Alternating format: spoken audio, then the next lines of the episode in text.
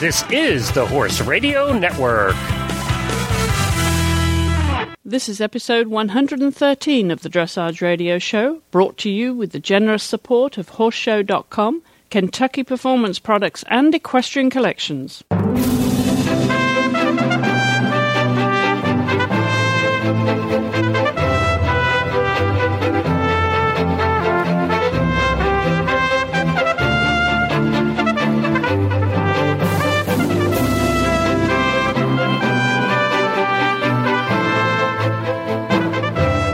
Hello, I'm Chris Stafford. Welcome back to the Dressage Radio Show for another episode. I'm back after a mini vacation. No, it wasn't a dream vacation, but it was a very welcome little break, and I'm delighted to be back in the chair again for another episode. And this week, we're going to be hearing from our first young reporter. I'm delighted to be able to bring our first one to the show. You know, I've been asking all of you around the world, if you're under 20 years of age, to contact me and let me know if you would uh, like to report on your local show. And we have our first young reporter, and that's going to be Koryn Staehling. She's going to be joining us a little bit later on to tell us about Dressage4Kids, which, of course, is that very popular annual festival that uh, is hosted by Lendon Gray, of course, another regular contributor to the show. And this is a very popular event for young people. And uh, Koryn is actually the working pupil for Courtney King Dye and has been for a little while. So she has an insider's view of that uh, particular event and she's going to tell us all about it in a little while. And we also have an, a profile this week of Diane Creech, the Canadian rider who's really on a roll right now and uh, having a lot of successes. So I was able to catch up with Diane and hear her story, which I'm delighted to bring that to you shortly. But uh, also, uh, we have some big news here on the Horse Radio Network. Well, actually, there's a lot of things happening here on the Horse Radio Network. If you haven't heard already, Equestrian Legends is out of the gate, and I'm delighted to be launching that one. That is a bi weekly show where we're going to be celebrating the lives of some of our most senior legends. And that uh, episode two is already uh, uh, actually it's gone live. It went live just uh, the other day. From the first and the fifteenth of each month, those episodes will be aired. And of course, they're always permanently available on the websites at equestrianlegends.com and also on iTunes, where you can download and update your podcast. And as you probably know, if you're a regular listener to the show, that I've been looking forward to Equestrian Legends. We've had some of the guests here already on some of the other shows under the Inspirational People series that I started last year. So some of them will be repeats, and only a few of them because we only just did a handful of those. But there are an awful lot of new guests, and we will be covering 360 degrees of the horse world with equestrian legends. We'll be looking to to people that um, you know have been legends within their own sport and uh, their own breed, no matter what area of the horse world they've been in. I hope to cover them over time, and looking forward to that series enormously, or that new show, I should say, enormously. And as I said, the other changes on the Horse Radio Network, if you follow us closely, you'll know that we've also launched the Driving Radio Show, brand new show that's going to be hosted by Wendy Ying, and she's a, a four in hand driver, and Glenn, of course, Glenn from the Horse Radio Network, who's a keen enthusiast of carriage driving. So the two of them will be hosting that new weekly show too. So congratulations to them. Good luck with that new show. We'll be following that with interest and we will have them here on the show to say hello to you in the near future. And you may have noticed in my pre show bumper there, we have some new sponsors here on the Dressage Radio Show that I'm delighted to welcome. And we're going to be talking now to Gil Merrick, who's the Vice President for Program Development and Head of Online Shows, that is, for Horseshow.com. And very exciting to have them join the Horse Radio Network. So we're going to hear now all about this uh, new service that is online. Well, Gil, welcome to the Horse Radio Network. We're delighted to have horseshow.com as part of uh, the Horse Radio Network family. Thank you for inviting me, Chris. Glad to be here. And you are, I believe, based up in the corporate headquarters uh, up in the far north reaches of Michigan, a lovely state, but uh, that's prov- proven to be a big move for you because you were down here in the bluegrass, weren't you? Yes, I was. I spent uh, just over four years in Lexington, and when I was uh, approached about coming on board with Horseshow.com, all of the development work for the website, which has been going on for over a year, has been out of uh, the company's base headquarters in Birmingham, Michigan. So we're just northeast of Detroit. and uh, we're a subsidiary of uh, Aria Ventures, which is a venture capital group uh, based here in Birmingham. And uh, this particular project is the one that I've been devoting all of my time to for the last nine months. Well, well, as I said in the introduction, you are VP for Program Development, that is kind of head of online shows. So, explain to us exactly how this works. What does horseshow.com do, and what is, why is it different to anything else? Well, our approach is to have something available for riders of all breeds of horses and riding within all disciplines where in uh, kind of in conjunction with the live showing that they may do at, at regular horse shows or if they don't have access to shows or can't afford to go to them that there's a way for them to come to our website look to see what shows we're offering and we offer different shows each week and then they stay open for several weeks so people can enter and they once they find a, a show that's suited for the breed of horse that they're riding and the kind of discipline that they ride, they look through the class list and find one that seems suitable to them. They read the description of what the class calls for, and then they, at their home training facility, uh, make a video of their performance. And these are usually three or four minute videos, although of course the dressage ride gets to be uh, five or six minutes. And then they come to the website, they create a profile page for themselves, a lot like you would do on Facebook and within that profile page, you can list the names of horses that you have. And then when you're ready to take a video that you've made at home and upload it onto the site, you just click on a little drop down box and you say, this is the video for this particular horse. And it then lives on your profile page. So it's an archive of the rides that you post. And then when you're ready to enter the show, you simply click the button enter and you pick the class that you want to put the horse in and it uploads onto that class and then you're entered along with the other video entries. Uh, so people from all over the country or even around the world, which of course is the beauty of the internet. And then you can pick one of two kinds of shows. Uh, the main shows that we have up now are judged shows. So we have USEF and FEI licensed officials who are um, enabled through their own computers at home to log in as a judge to the website. And they see a list of the classes they've been assigned to and the entries that have been posted into that class and they have a viewer that enables them to click on a thumbnail of the horses that are entered in the class, and up comes the video player with the video loaded. They have a start and stop and repeat feature on the viewer so they can watch the video very carefully. And on the same screen then is the electronic scorecard uh, for the class that they're judging. And when they've completed viewing the video, they type in uh, comments to the entrant, to our member, and that uh, scorecard is then sent via email uh, to the profile page for that member and is private. So it's uh, just for the member to see, or the member can friend other people on the website, maybe their trainer or good friends, and give them access to their page so that they can also go see the uh, the entries that have been submitted. And I think what's unique is, especially within some of the breed divisions or the hunter divisions, where a competitor at a live show certainly knows at the end of the class how they fared as far as their placing they don't necessarily know why. They don't always get direct feedback from the judges, and that's something we're offering on the website. That every entry uh, gets a direct comment uh, from the judge that comments on their performance, and we think uh, at this point that is probably our most uh, distinguishing feature. That and the fact that uh, there's such a wide selection of shows that that a rider can enter. Well, this is taking YouTube to a whole new level, isn't it, Gil? Who is behind the concept? Jeff Sloan is the CEO and founder of Horseshow.com, and he's also a principal with Aria Ventures. He's a lifetime horseman and uh, is active in the Arabian world, and really was uh, as part of his role in venture capital, just paying attention to where different um, business models were going on the internet, and uh, it really is uh, the foresight of creating a community for videos that otherwise might just live on their own on YouTube. And certainly there are communities within YouTube, but this is a idea became to be to say, well, you know, everybody who shows a horse shares a common interest. So what if there was one place to go for people who have an interest in showing horses and had something available for folks who may not have a trailer or their horse doesn't have a current Coggins or for any number of reasons they're not actively going out to the shows or they are going to live shows and they want to get a little bit of extra coaching and practice and feedback before they go so that they can improve their performance at the live show. And this, of course, is a great fit with the Horse Radio Network, Gil, because you are covering so many different disciplines as we do too. And where are you most strong right now, and where do you see this developing? We started, uh, we did a bit of research as far as kind of numbers in the U.S. and, and based on membership of groups like the USEF and, and their affiliates. And right now we have uh, dressage shows, Um, we have Arabian shows. We have a Western pleasure uh, class that's up for all breeds.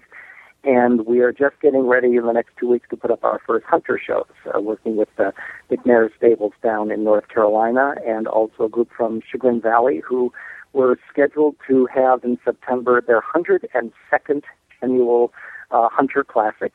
and uh, due to some circumstances at the show venue, they lost their water supply.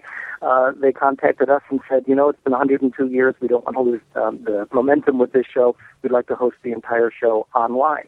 And so we're putting together the class list for that show now. And um, local trainers and people who normally frequent the live show will be invited to come on board, and we'll have the same judges and prize lists and uh, prize money and, and everything just like at the at the real show. And then beyond that, uh, we've been talking to a lot of different breed associations, groups that are interested in using the website to really showcase their particular discipline. Uh, we've just had some great conversations with uh, the Western Dressage Association of America, who have a very grassroots uh, base around the United States and not a lot of access to live shows. So I think we can do some really exciting things with that group. And then other groups, uh, such as the American uh, Paraequestrian the United States Paraequestrian Association and also the American Vaulting Association, who are also looking for ways to give their members and their riders more feedback and more opportunities to, to practice before they go to their live events. Well, this really is using uh, every tool in the internet box, isn't it? Bringing uh, the virtual show right to your barn or to your arena. So tell us uh, what this involves. If you want to become a member, it's, I'm sure it's easy enough to go to horseshow.com, but what is the fee structure for this, Gil? Well, right now, because we're a new company, we're being uh, user friendly, and there is uh, no subscription fee to the website uh, you uh, simply log on and give some very basic information, basically uh, your name and, a, and, an email address, and all of the information, of course, is kept private unless you choose to share it with someone else in the network. And then uh, once you've signed in, you can set up a profile page for yourself. If you don't have a horse at this point that you want to enter, it's just a placeholder. You have a place on the website, and uh, at any point, you can add in one horse, two horse, three horses, whatever you might be putting up. And then when you're ready to enter a show, uh, the, each show has uh, an entry fee, just like at a live show. Uh, most of the shows that are up now, it's a $15 entry fee, and that's the cost to be in the class, qualify to win a prize, and also, of course, to get the, the feedback from the live judge. We also have a type of show up, we call them popularity shows. And in this case, it's more of a fun venue. It's a place to have your horse seen and to actually have the public, the community, vote on who they think uh, the best performance in the class is. It's a little bit like American Idol for the horse show world. So in that case, like right now, we have a, a Western pleasure class up, and someone can submit a video of them riding their Western pleasure horse. It can be a video they already have from a horse show. It can be a video that they make at home, just showing the horse going through its paces as a Western pleasure horse.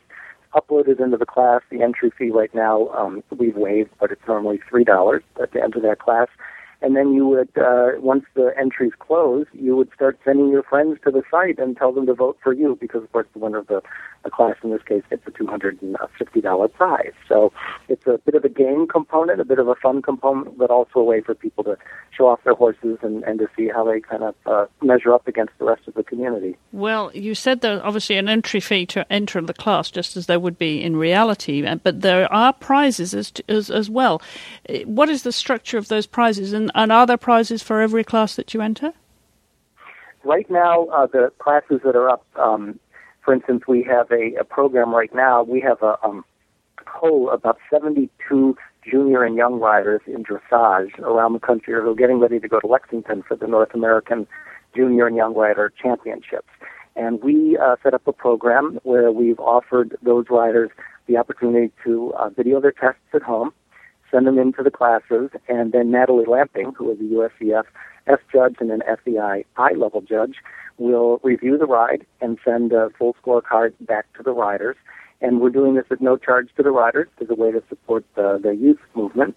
And anybody who submits a video gets a saddle pad embroidered with horseshow.com. And we also have an opportunity for one junior and one young rider team to receive a $2,500 sponsorship grant from horseshow.com to help them with their travel expenses to go to Lexington. So although there's not a prize list per se, there's certainly a lot that they get from participating. Our popularity classes usually have prize money because we think people like to compete. for that kind of thing. And in the hunter shows that we're putting up, we work with the organizers to find uh, local sponsors. It could be tax stores, it could be service suppliers, uh, it could be, uh, in one case, a, a bank that's interested in, in helping out the group. And in that case, we're asking them to provide prize money. And then we're talking to other companies to see if they'll provide uh, great prizes like coolers and growing supplies and things that um, any rider would like to have if they're, uh, if they're showing their horse very exciting and uh, obviously very progressive. It, it's a, a, fun fun way, I think, for anybody, especially if you're not able to travel for whatever reason. You may not be able to afford to travel, so there's one way of taking part in it. Horseshow.com. Gil, thank you very much for telling us about it. We are going to obviously be sharing this with other programs here on the Horse Radio Network, and we will be doing little features from Horseshow.com in the future, and we're really looking forward to that. We're bringing you something new and different here on the network in conjunction with Horseshow.com. Gil, thank you very much. The best of luck with this. Enjoy your horse shows too. Thanks very much, Chris. I enjoyed talking with you and I look forward to our next chat. And you'll be able to hear horseshow.com on several of the shows here on the Horse Radio Network. So a big welcome and a big thank you to them all over at horseshow.com for joining us. Well, we also, of course, have some very other valuable sponsors here on the network, and one of those is Equestrian Collections. And if you're shopping for a young rider, Equestrian Collections gives you the best choice of riding apparel equestrian footwear, equestrian themed gifts, riding helmets, and riding safety gear for young riders of any equestrian website in the world. Great everyday and promotional prices, too, with an enormous selection. Kids' riding clothes, riding boots, equestrian thermal gear and kids' riding gloves, equestrian jewellery, and fun coordinating equestrian motif belts, boot and paddock socks, and riding tops from head to toe. They have young riders covered. Shop the Young Riders department at equestriancollections.com or in the horse department. Equestrian Collections is always open, so shopping for them can be done whenever it fits your busy schedule. Equestrian Collections is open 24 7, and you can check out all of these products, of course, at equestriancollections.com. They are, of course, a participating retailer of the Horse World Gives Back campaign. Well, we're coming now to my first guest this week, and that is a Canadian rider. We have a lot of listeners up in Canada, I'm delighted to say. So, welcome to all of you. And I do hear from many of you too. Send me emails and uh, leave comments on our Facebook fan page. So, I know you're up there, and uh, obviously, we'd like to bring you your news, what's happening from uh, around the provinces there. Do send me an email and let me know if you'd like to tell me about them here on the show. We'd love to hear from you or anybody who you think should be uh, a guest here on the show from Canada. We love our Canadian neighbours. So uh, we're going to start uh, this week profiling Diane Creech, um, who, if you follow the sport, you'll know has been on a roll. She's had terrific success, uh, not least of all with Devon, and uh, she had a great weekend this past weekend and the previous weekend at two shows up there in Canada. So let's get Diana on the line. Well, Diane, welcome to the show. Thank you for joining me.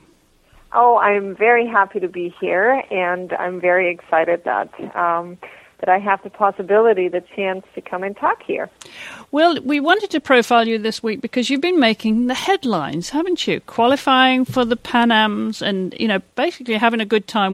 Actually, what it is about is it's really the hard work that you put into it, and then eventually you come to the point where um, where all your hard work that you put into your training and into your horses, um, you know, you you finally get something back. Um, but it with I couldn't do all this without my sponsors naturally, um, Mr. and Mrs. Leatherdale, who have been uh, with me for a very long time, and um, it's been a very very very exciting um, combination between both of us and all three of us, and um, it's been really great.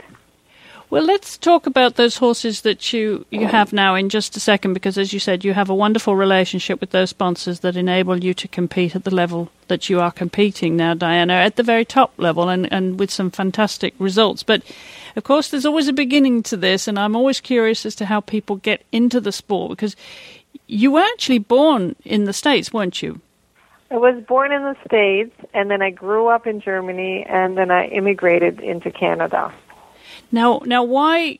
Can, where tell us exactly where you're born in the states because I know our, our, listeners will love to know exactly where you know where, so they can claim you as their own. You know. Oh,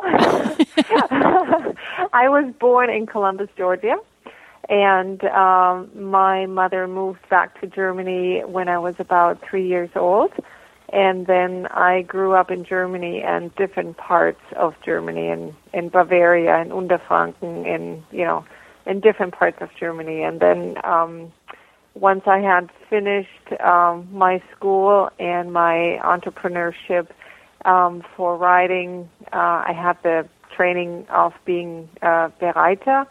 And um, once you're finished with that, then I got an invite to come uh, for one year. I was planning to come to Canada for one year and um, just try it out. I wanted to see a little bit the world, and I had the possibility, the chance to train with Ishoys and um, Cindy and Neil Ishoy in Hamilton.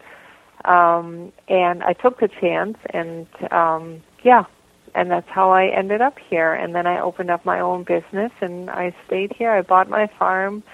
I met my sponsors and um, have a very close relationship to another German um, farmer that's here in Hagersville, and um, this is where I have my horses for a very long, long time as well. And yeah, so that's how I stayed here. And now I have a family here and um, have all my horses. I'm Canadian citizen now, and um, we're all happy now here. Well, that's the snapshot, Diane. I'm going to take you back to the early days, though, just for a moment, because I'm curious. When you said you, you were born here in, in Germany, but your in, in in the states, but your mother was was German? Was she is, she was she going home to Germany? Uh, where's the German influence?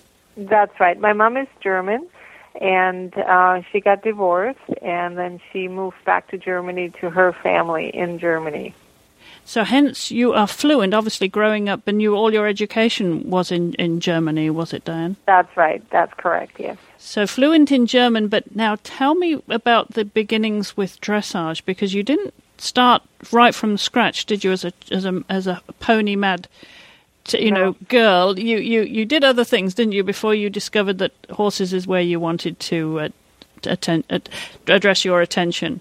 Yeah, no, it is correct. I never went through the pony line or the junior young riders, which I think are absolutely wonderful programs for uh, these young women and men um, these junior and young riders in pony divisions. I think they're just so awesome. Uh, but yeah, we I never had the chance uh, growing up to do anything like that.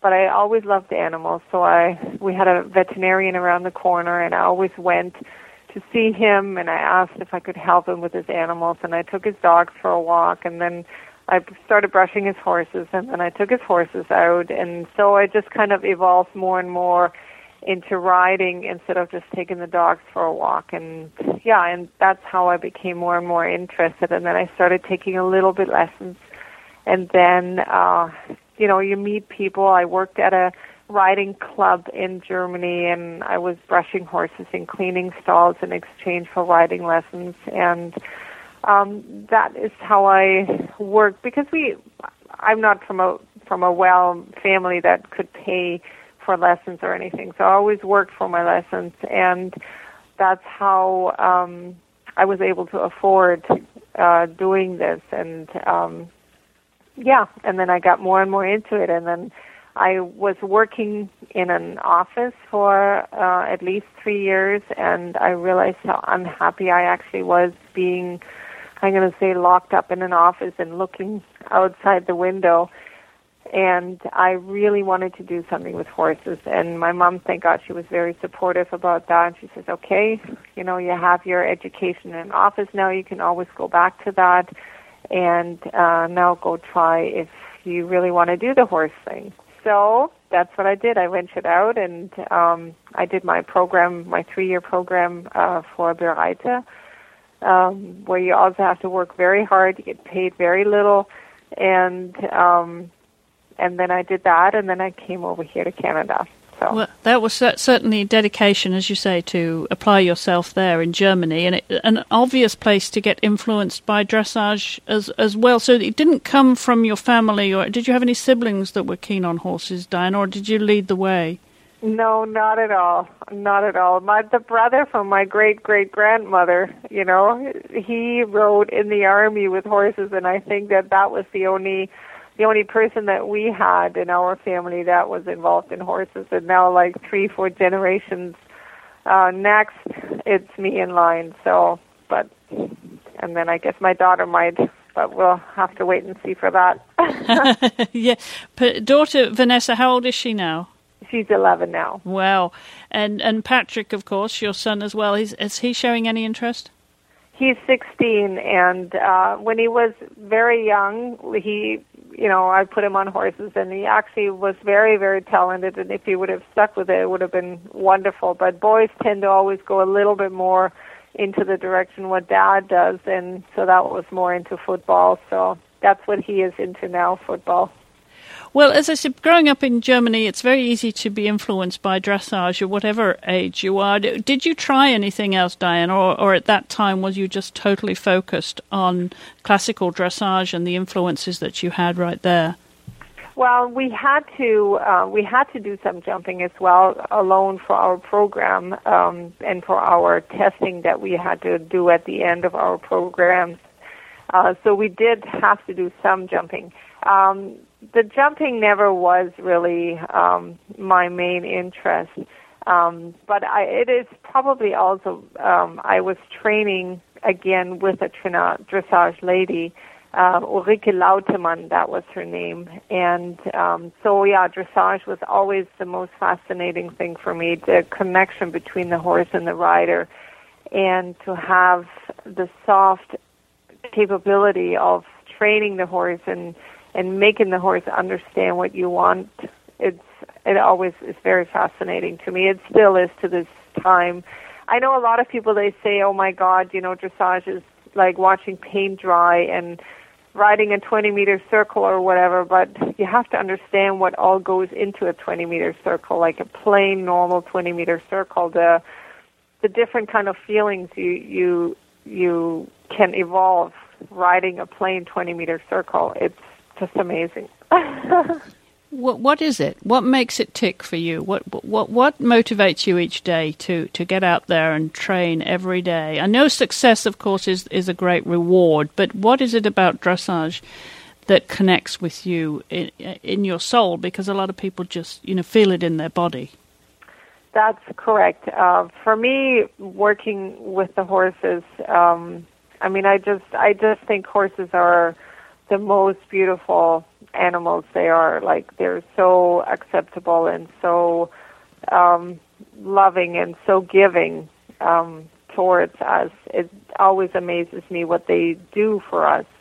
Um, but for me, it's always like you know being able to communicate with them and um, developing them. It's the training that is totally fascinating for me. So you you you get a horse. It doesn't always have to be a top level horse that moves his legs out like crazy already. It's even getting a normal horse and and through training and exercise and and working to develop this horse to become like confident and loose and over the back and being able to go into the ring and to perform to his or her best ability that is just what always fascinates me that um, that you can connect so much to a horse that you can really change it. You can really take a normal horse and you can really make it into a happy, loose, you know, partner for you. So I think that that is really fascinating to me. Well, clearly you became addicted when you once you decided to dedicate your life to horses, and it hasn't wavered. Even uh, often, you know, mothers when they have children growing, they can be distracted by what their children are doing. But you have not wavered from your motivation, and you obviously success is really coming now, Diana, and the consistency, which is obviously what all dressage riders strive for. That's right. Yeah, like I mean, I I had two children, and both of my children I rode, you know, during my pregnancy and gave birth and and rode shortly after. For me, there was just never any anything else. And when I went through my treatment for my cancer, I had uh, breast cancer, and uh, had to go through chemo and radiation. And again, like for me, there was never a question that I am going to stop or know, the horses were always the ones that gave me that kept me grounded, that kept me going, and um, you know, just staying that connection. It just seems to be the fire in me, you know, that the horses keep burning, that keep lightning, and um, to be able to go it, because it is not an easy, it is really not an easy uh, job to do to go out every day and horses, as we all know, are not things that you can just put away and then pack out again. I mean, the consistency really is training, you know, six, seven days a week. It doesn't have to be hard training. It's just consistent. It's, you know, we have to take responsibility for our animals, for our horses. And, um, I know it's not easy for my family sometimes to take all this or you know, when I was going through my treatment, you know, naturally everybody's going like, "Oh, you shouldn't be going to the barn," but you know, it's like that. That is what keeps me going. So, I did go every day to the barn. A wonderful, obviously, support system you have there with your family. Your husband, although he may prefer football, he's a great supporter. Well, actually, um, I hate to say it, but we are, meanwhile, we are separated, but we are separated on good terms.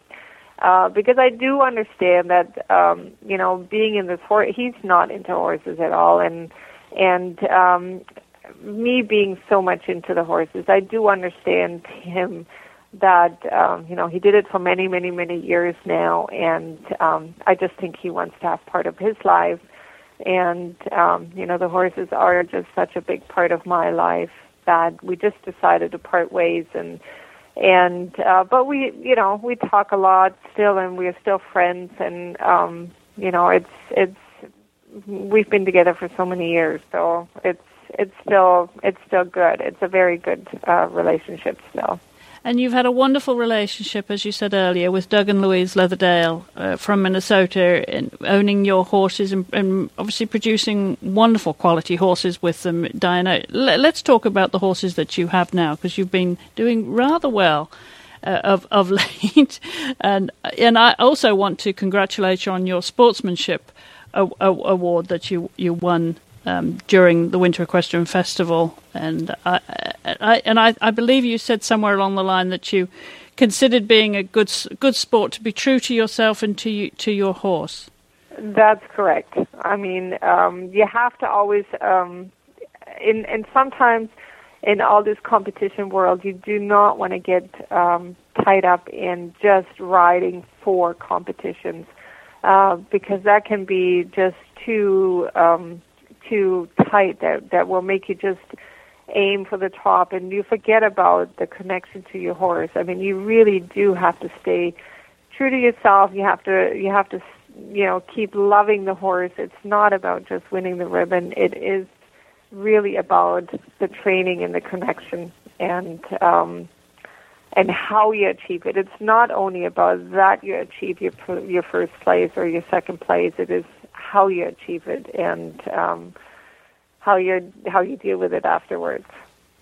Well, let's talk about Devon, Devonelle, because uh, you, you you obviously got a very so- solid partnership with him, and the results are, are, are coming forth now. Um, tell us a little bit about his background, how you got the ride on him, and and uh, how how he is now in his period of development.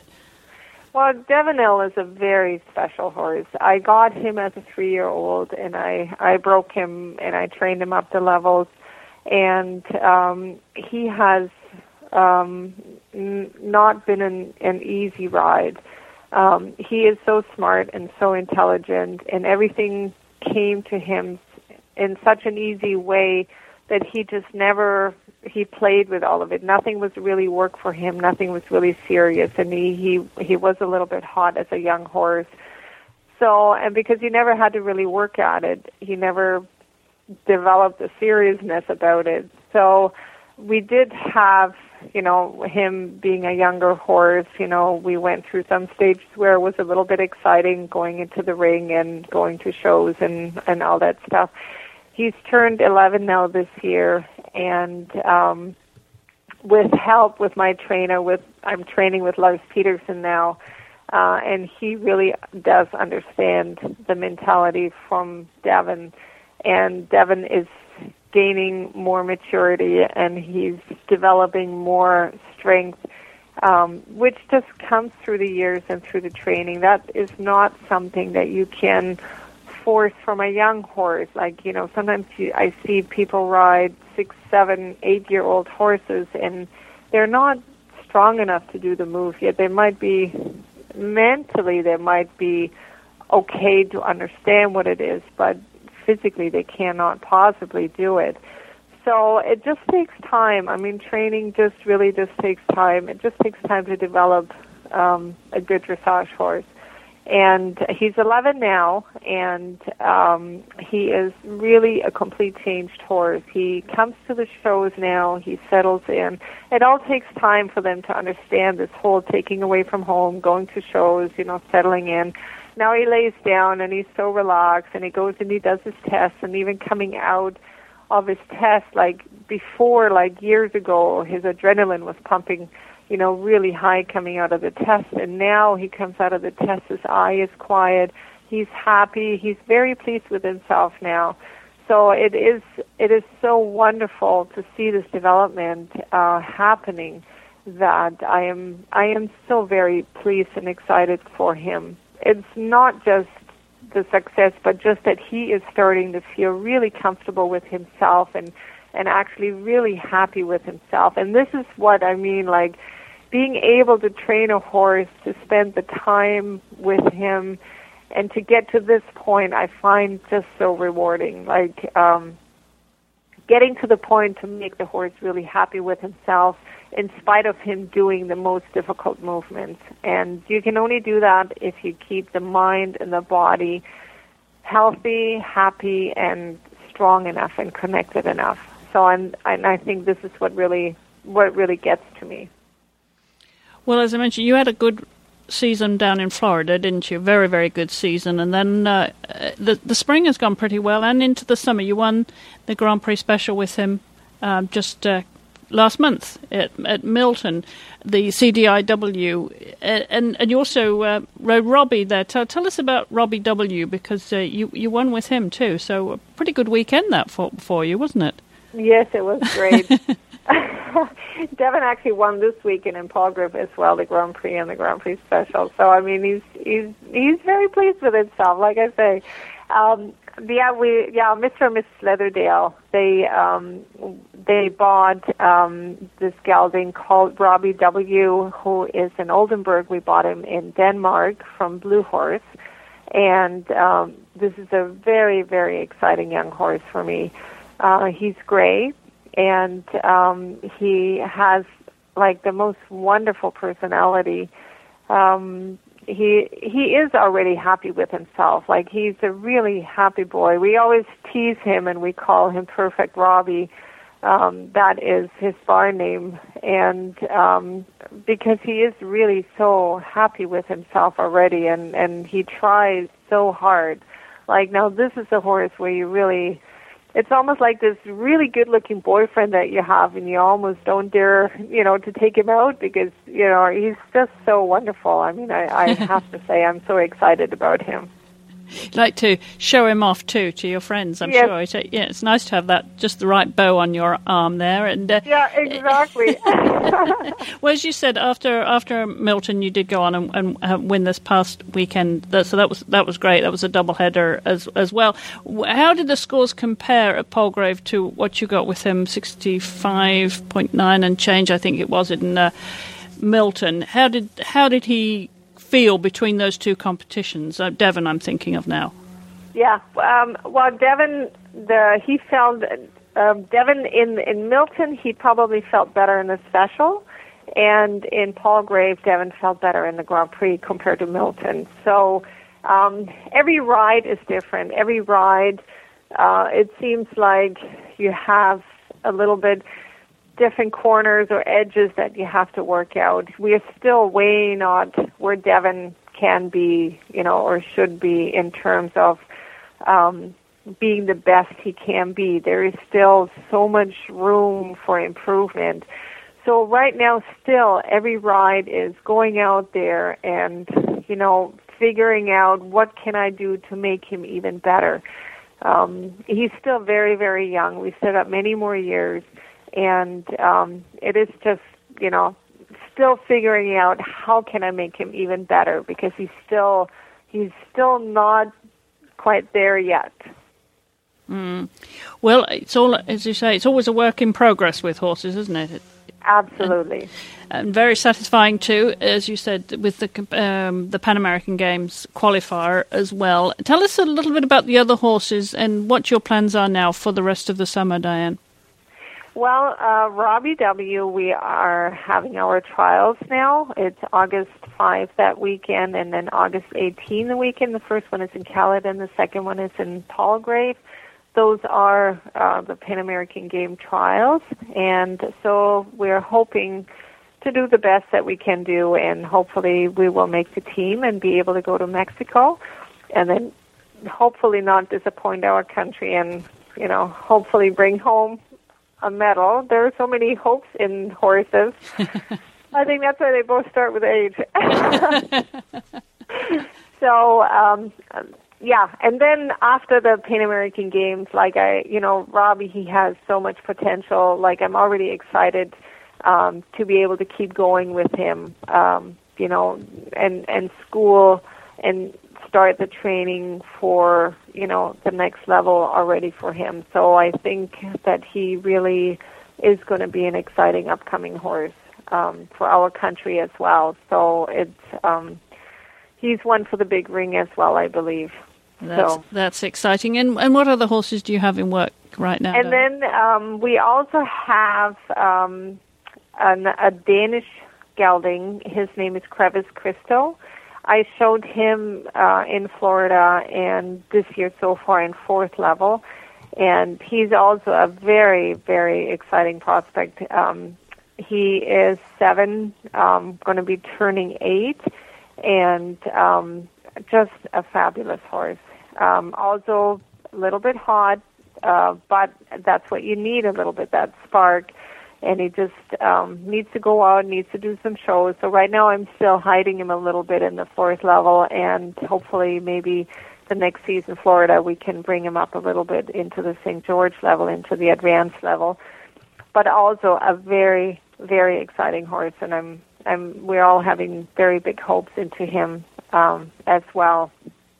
And then I have uh, another baby baby. He's seven. He just is going to turn seven this year. Hallmark. Um, he is um, a young one that Leatherdales had bought as a foal from their stallion called His Highness, and His Highness was um, one of the best stallions that um, Mr. and Mrs. Leatherdale ever had. And uh, I know Louise, she loved the stallion over everything. And when he had his accident and and had to be um, put asleep, it was like it really was so hard for her, and was like, yeah, it was super hard for her to deal with that.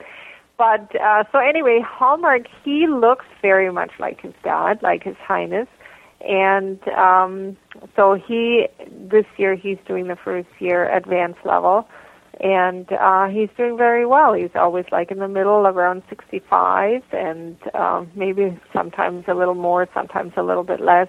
Again same thing is just getting him out getting him riding getting him stronger. Um, you know it's it's all the part about you know building up his strength and and getting him the mileage on him. Well, it sounds like you're keeping very busy, Diane. And I, no, no doubt, I mean, obviously with the Pan Ams this year, you'll be back to Florida for the winter, will you? Yes, we, we have it planned uh, because I, I still like uh, working with Lars Petersen is is uh, very important, and it's really it's been really great um, to come and to do that. And again, I'm thanking Mr. and Mrs. Leatherdale so much for having the possibility to train with Lars and uh, be there and learn with him together.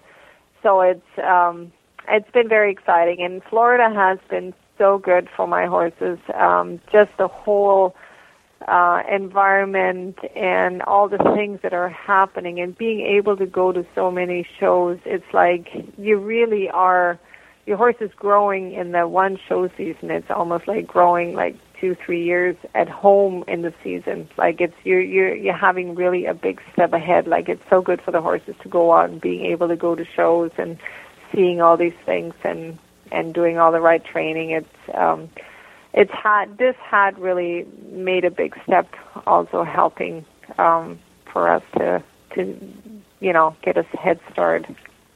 So we never really grow out of being teenage girls with our ponies, do we? Really, Diane? Is that's what you're saying? It's all as much fun as it was then. It is absolutely true. It is absolutely true. You know, it's I'm I'm we really are. I'm really so enjoying this and and being able to actually do what I love to do for a living. I mean, I always I always said to my mom, you know, like not to when you when you go through cancer, it's always like I always say don't don't be sad. Like honest to God, like I if I ever if I ever die, I can always say I really did what I love to do. It's not that I had a life that I spent, you know, 10 hours locked in the office and I was unhappy. I really I do have a life that I really love to live and that I'm very happy with. And I think that that's probably more than a lot of other people can say. The best job in the world, you'd say, huh?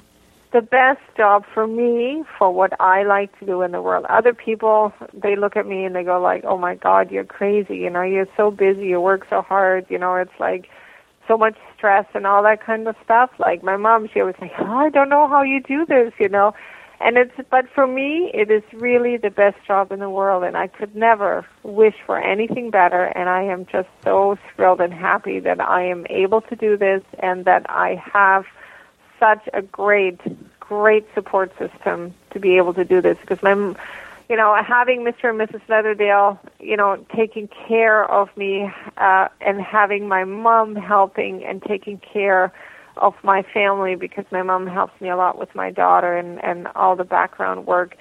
And um then I have my my groom that I have for so many years now Chris Bacher. And having her I mean she has gone through all these things with all my horses as well. She's been through Devon up and down as well. And so it's um having the support system is so important for us riders because there's always a saying a good apple is only on top because you have all these little apples that keep you on top and that is um, that is very true i mean we need the support system in order to be up there it's all a teamwork you know Absolutely. Well, I want to wish you the very best of continued success and enjoyment of the sport, Diana. The very best to you, and thank you very much for joining us this week. Oh, thank you very much for having me.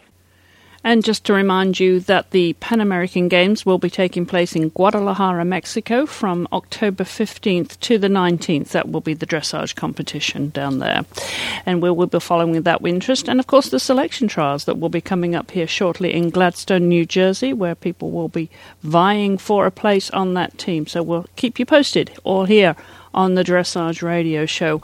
Well, we're going to be hearing from our first young reporter in just a second, but before we do, I want to remind you about one of our loyal sponsors here on the Horse Radio Network, and that is, of course, Kentucky Performance Products. They offer a variety of great supplements, and one of those is Keraform, which is a source of biotin, methionine, iodine, and zinc supplementation for all classes of horses. Biotin, methionine, iodine, and zinc are included at levels shown to support the maintenance of healthy hooves and hair. These ingredients are combined with lecithin and full fat soybeans to provide a source of essential fatty acids, an ingredient that supports a normal, healthy hair coat. Yeast cultures are included and play a role in the maintenance of normal digestive function, making Keraform a well rounded, affordable supplement. You can find out more about this and all of the KPP products by visiting them online at kppusa.com or you can call them directly at 1 800 772 1988. And to learn more about horse nutrition and interact with the KPP experts, be sure to join their Facebook fan page. KPP is a participating retailer of the Horse World Gives Back campaign. Well, I'm joined now by our first young reporter here on the Dressage Radio Show, 19 year old Koryn Staehling from uh, Millbrook, New York, who is a working student for Courtney King Dye and has a report from the Dressage4Kids Festival that Lendon Gray organises each year. Corinne, thank you so much for coming on the show and giving us a report. Hi, thank you for having me. I know you're a regular listener to the show, aren't you? Yes, yeah, it's such a great show. Excellent, good. We like to hear that. And now you had a lot of fun that week in July. Tell us a little bit about the this competition because a lot of people wouldn't be familiar with this. It's it's unique. It's something that uh, that Lendon started, wasn't it? Yes, it's really it's really a cool show. Um, it was just uh, the eighth through the tenth of July, and she does it at HITS and Saugerties, New York. And um, it's really it's really a cool like way to have a show. She does it, it in three sections. Um, we do our normal dressage test like any other show, and then she also has an equitation phase and a written test that everyone does, and um, it's all sort of scored individually, but for the whole show, she puts it all together, and um, you know, to compete and win in a division, everything counts equally. So you have to really study for the show, and it's not just about getting on your horse and riding and doing a test. Um, it's a lot about the, the stable management and just being a horse person in general. You know, it, it kind of includes everything. So it's really it's really pretty neat. Um, and there are a ton of young riders. Um, it's really cool because there's everything from like these little cute kids on these adorable little ponies to you know more experienced people who are doing the higher levels and nice horses. But it's really just a nice atmosphere because it's pretty relaxed. You know, just fun. There's like tack room decorating contests and um we all do from second level above we do like this little practice jog. So um it's it's just really it's really unique and fun. It's you know we have a lot of things to to think about and practice but um it's you know it's sort of a light mood at the same time with yeah. the decorating and such. And yeah, absolutely. So make fun of the whole thing. You know, when you said yeah, very young, very young riders, what would be the age group? But how young would they be starting, Koryn? You know, I'm really not sure, but there are really some tiny little kids. I think, um, you know, under under ten um, for sure. I know for the for the reading requirements, like we each have different books that we have to read, and um, I know there's an age group like you know 10 and under. I'm not sure exactly who was the youngest rider, but uh, they're really a good group of little little kids. And now, tell us about the books that are the prescribed reading for as part of this uh, festival. Well, we all read um, one book, which was How Your Horse Moves, and uh, or at least a section of it, and that was for everyone 10 and uh, over.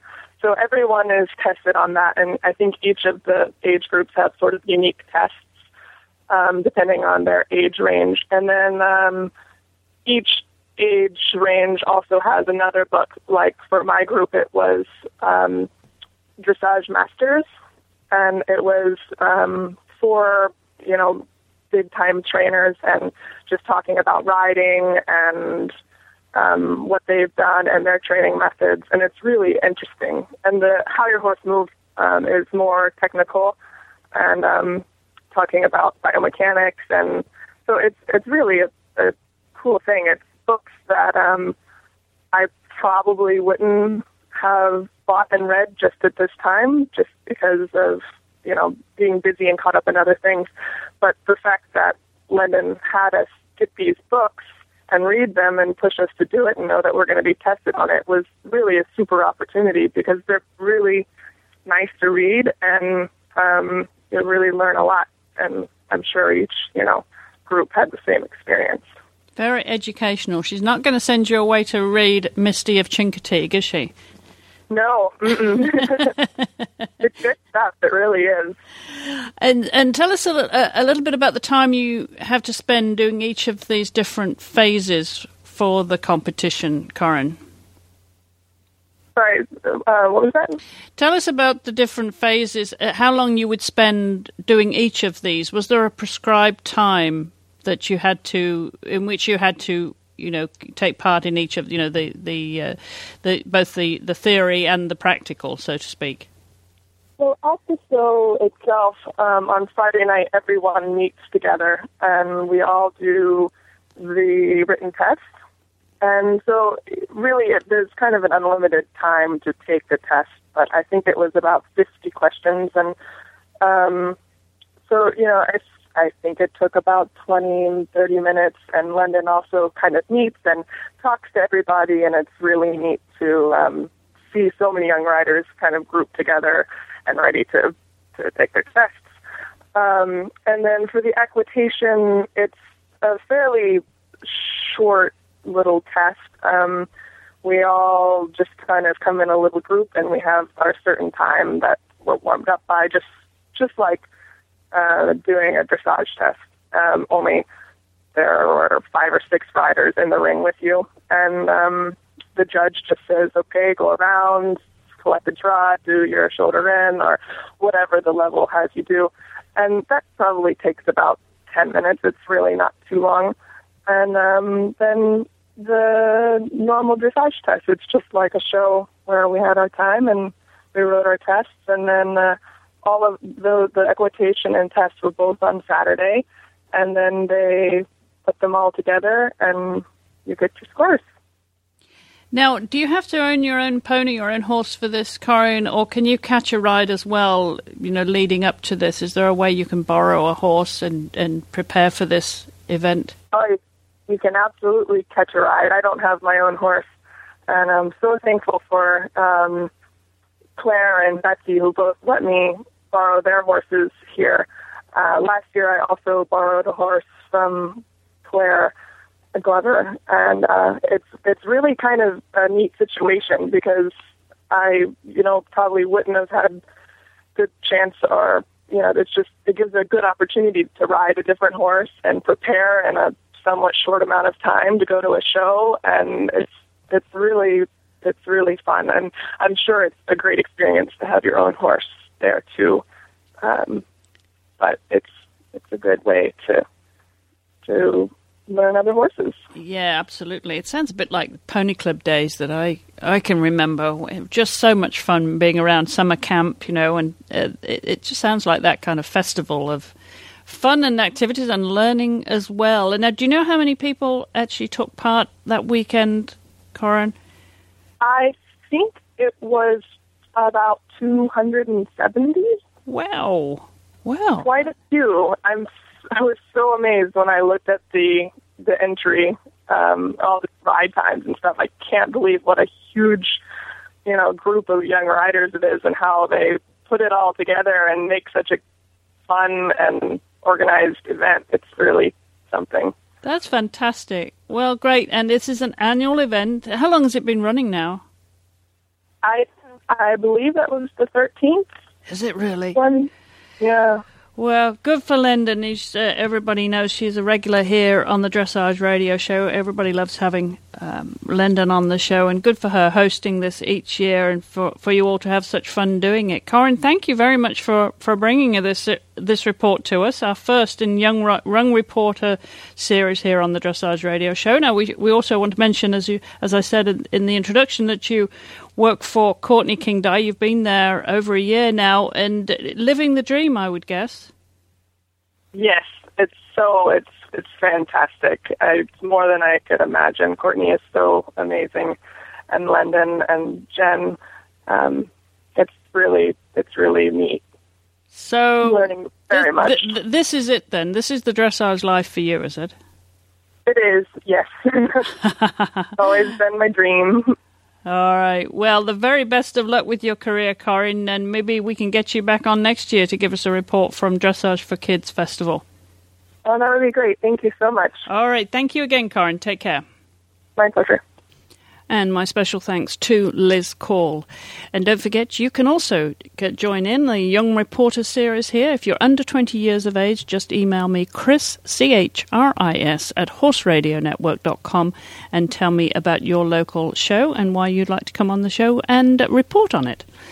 And uh, we're coming now to, of course, our weekly segment here, which we introduced a few weeks ago, Words of Wisdom, which I hope you're enjoying. We've got lots more of those to come, so let's hear this week's version.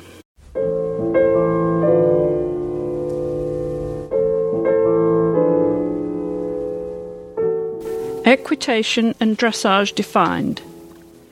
Equitation has been defined as the science and art of riding the horse for work and pleasure, sport and spectacle, and it includes the education of the rider and of the horse for these purposes.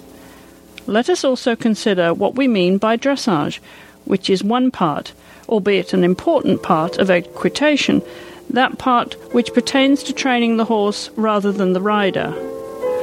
Francois Robichon de la Guérinière from 1688 to 1751, probably the greatest of the 18th century masters, and the man who had more influence on the development of the art of school riding and training than any other single person, defined dressage as follows The object of dressage is, by systematic work, to make the horse calm, light, and obedient, so that he may be pleasant in his movements and comfortable for the rider. This is as true for the horse, for the chase, and for the military charger as for the school horse. He and his immediate successors practiced manège or school riding as an art and spectacle for its own sake, and held that the same principles of riding and schooling applied to outdoor sport as well. Later generations have not accepted this and have developed outdoor and cross country riding and training on lines of their own in a whole series of interrelated sports, and by selective breeding, they have produced horses specially suited to these sports. While adhering to La Guérinière's principles, his successors have also progressively adapted school riding and training to contemporary tastes and horses.